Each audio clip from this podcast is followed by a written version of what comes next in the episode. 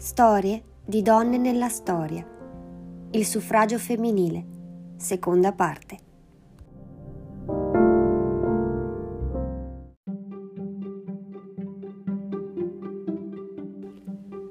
È tempo di compiere una rivoluzione nei modi di esistere delle donne. È tempo di restituire la loro dignità perduta e fare in modo che esse, come parte della specie umana, si adoperino riformando se stesse per riformare il mondo. Queste le potenti parole di Mary Wollstonecraft, che nel 1792 nel Regno Unito pubblica A Vindication of the Right of Women, nel 1793 un'altra donna, Olympe de Gouges, viene ghigliottinata perché i suoi pensieri e le sue critiche rivolte a Maximilien de Robespierre erano diventati ingombranti dopo la pubblicazione nel 1791 della Dichiarazione dei diritti della donna e della cittadina, in cui affermava che le donne erano uguali agli uomini politicamente e socialmente. Queste e molte altre ancora le storie che racconteremo oggi, storie di donne che in luoghi diversi del mondo hanno lottato per lo stesso obiettivo, la parità.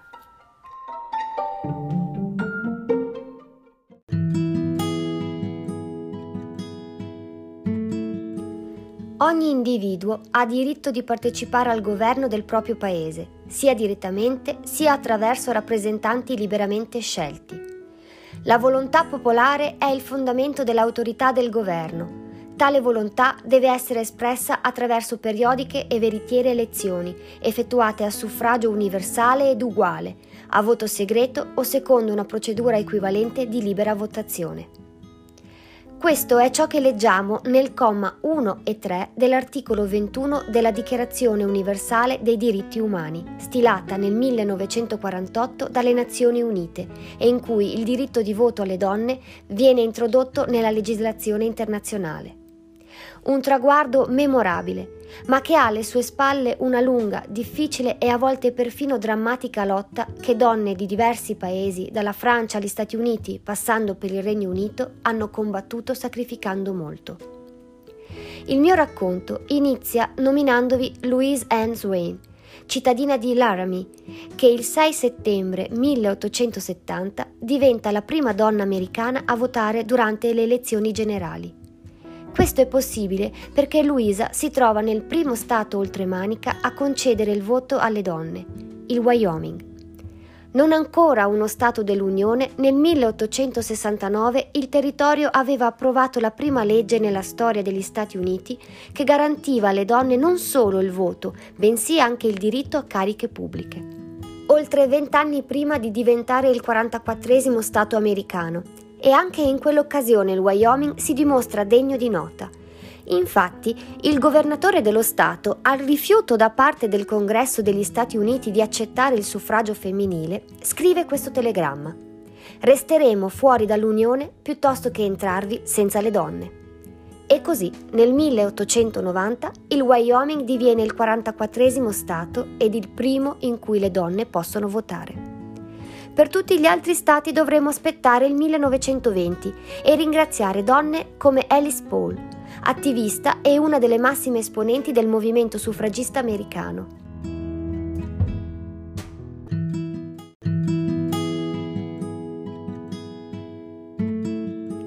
Nata nel 1885 da una famiglia di ampie vedute che seguiva i principi del quacherismo, primo fra tutti l'uguaglianza tra uomo e donna, Alice si laurea in biologia e dopo essersi iscritta alla National American Women Suffrage Association, prima contribuisce alla nascita del movimento a New York e poi si trasferisce in Inghilterra per studiare sociologia dove incontra Christabel Pankhurst, figlia della famosa femminista Emmeline, che le mostrerà come la politica militante sia uno strumento vincente che aveva risvegliato dal torpore le coscienze delle donne inglesi. Alice ne rimane affascinata e ritiene necessario utilizzare lo stesso metodo anche negli Stati Uniti, dove la battaglia per l'uguaglianza politica era in corso da più di 65 anni, ma non aveva ancora portato ad alcun risultato tangibile. Nel 1910 torna in America e si pone in contrasto con la posizione imparziale di Carrie Chapman Catt, presidente della National Association Woman Suffrage, che guardava ad un radicalismo temperato, utilizzando strategie come conferenze, editoriali e campagne, e coinvolgendo solo donne di un ceto sociale elevato. Alice invece vuole dare voce anche alle donne meno istruite e alle lavoratrici, intravedendo così la possibilità di accedere anche agli uomini della classe operaia.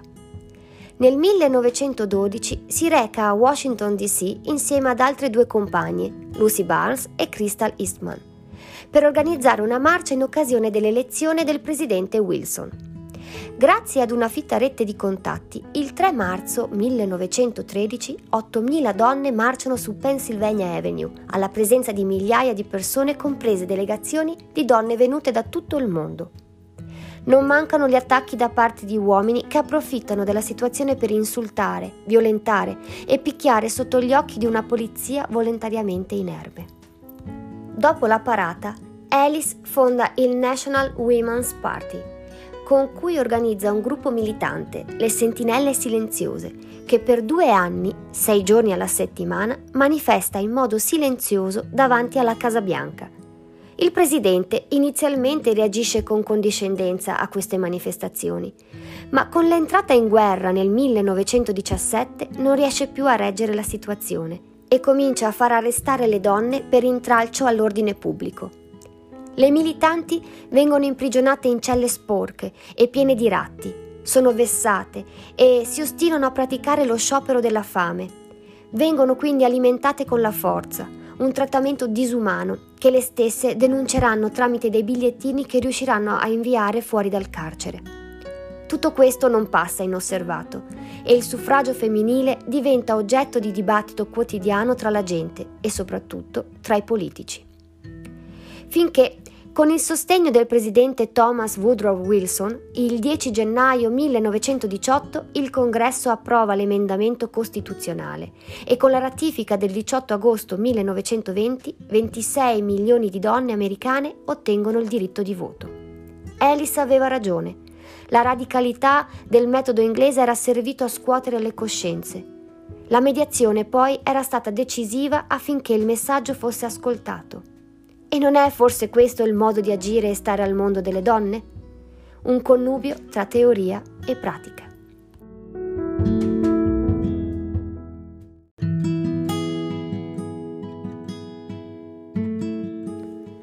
Lasciamo ora gli Stati Uniti e torniamo nel vecchio continente. Abbiamo visto come Alice Paul sia stata fortemente influenzata da una ragazza inglese, Christabel Pankhurst, come detto, Christabel era figlia della nota attivista Emmeline Pankhurst ed insieme hanno organizzato manifestazioni in Inghilterra davvero esemplari. Conosciamole meglio.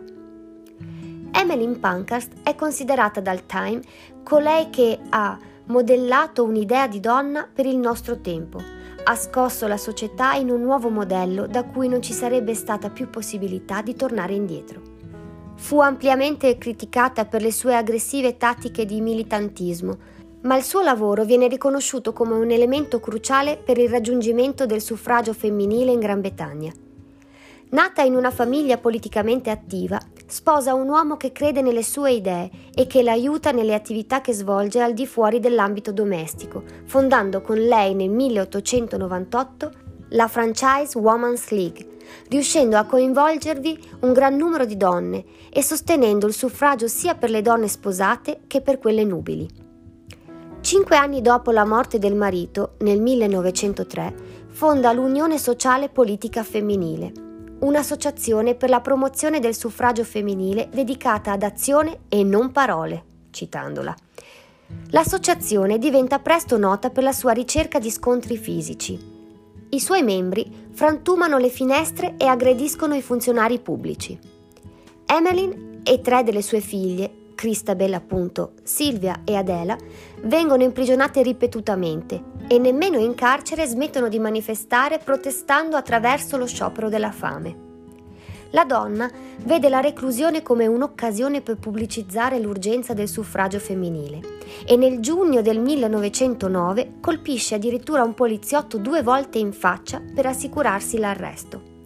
Viene nuovamente presa in custodia, andrà in prigione ben sette volte prima dell'approvazione del voto femminile ed è famosa per la sua affermazione in tribunale durante la deposizione del 21 ottobre 1908. Non siamo qui perché siamo trasgressori della legge, siamo qui per diventare legislatori. Caratteristica del gruppo cappeggiato da Emmeline è che non si schiera politicamente con nessun partito. Allo scoppio della Prima Guerra Mondiale, però, le Parcast capiscono che la minaccia tedesca è un pericolo oggettivo che doveva essere fermato. Il governo inglese ha bisogno del sostegno di tutti i suoi cittadini e quindi decidono di sospendere le attività militanti fino al termine della guerra e anzi abilitano il loro gruppo ad impegnarsi nello sforzo bellico, esortando le donne a comportarsi come quelle francesi di cui si sentiva parlare e che mandavano avanti le industrie, vendemmiavano e mantenevano la giusta direzione del loro paese.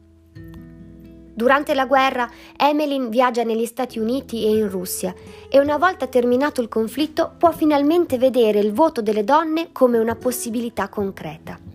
La Representation of the People Act del 1918 rimuove le restrizioni di proprietà sul suffragio maschile e concede il voto alle donne con età superiore ai 30 anni, seppur con diverse restrizioni.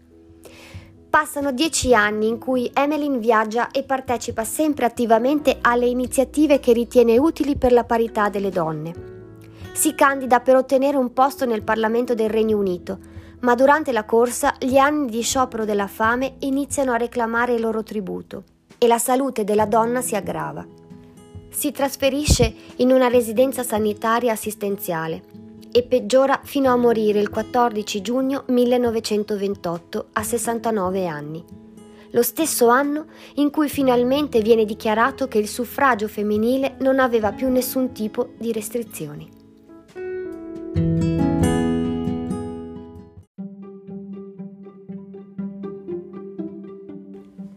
Se sei donna e puoi votare, ringrazia una femminista. Così recita uno degli slogan di CIP, un progetto di street poster art realizzato interamente da donne, attivo a Bologna dal 2013.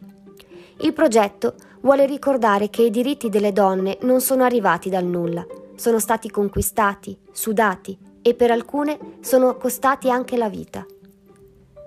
Troppo spesso ce ne dimentichiamo.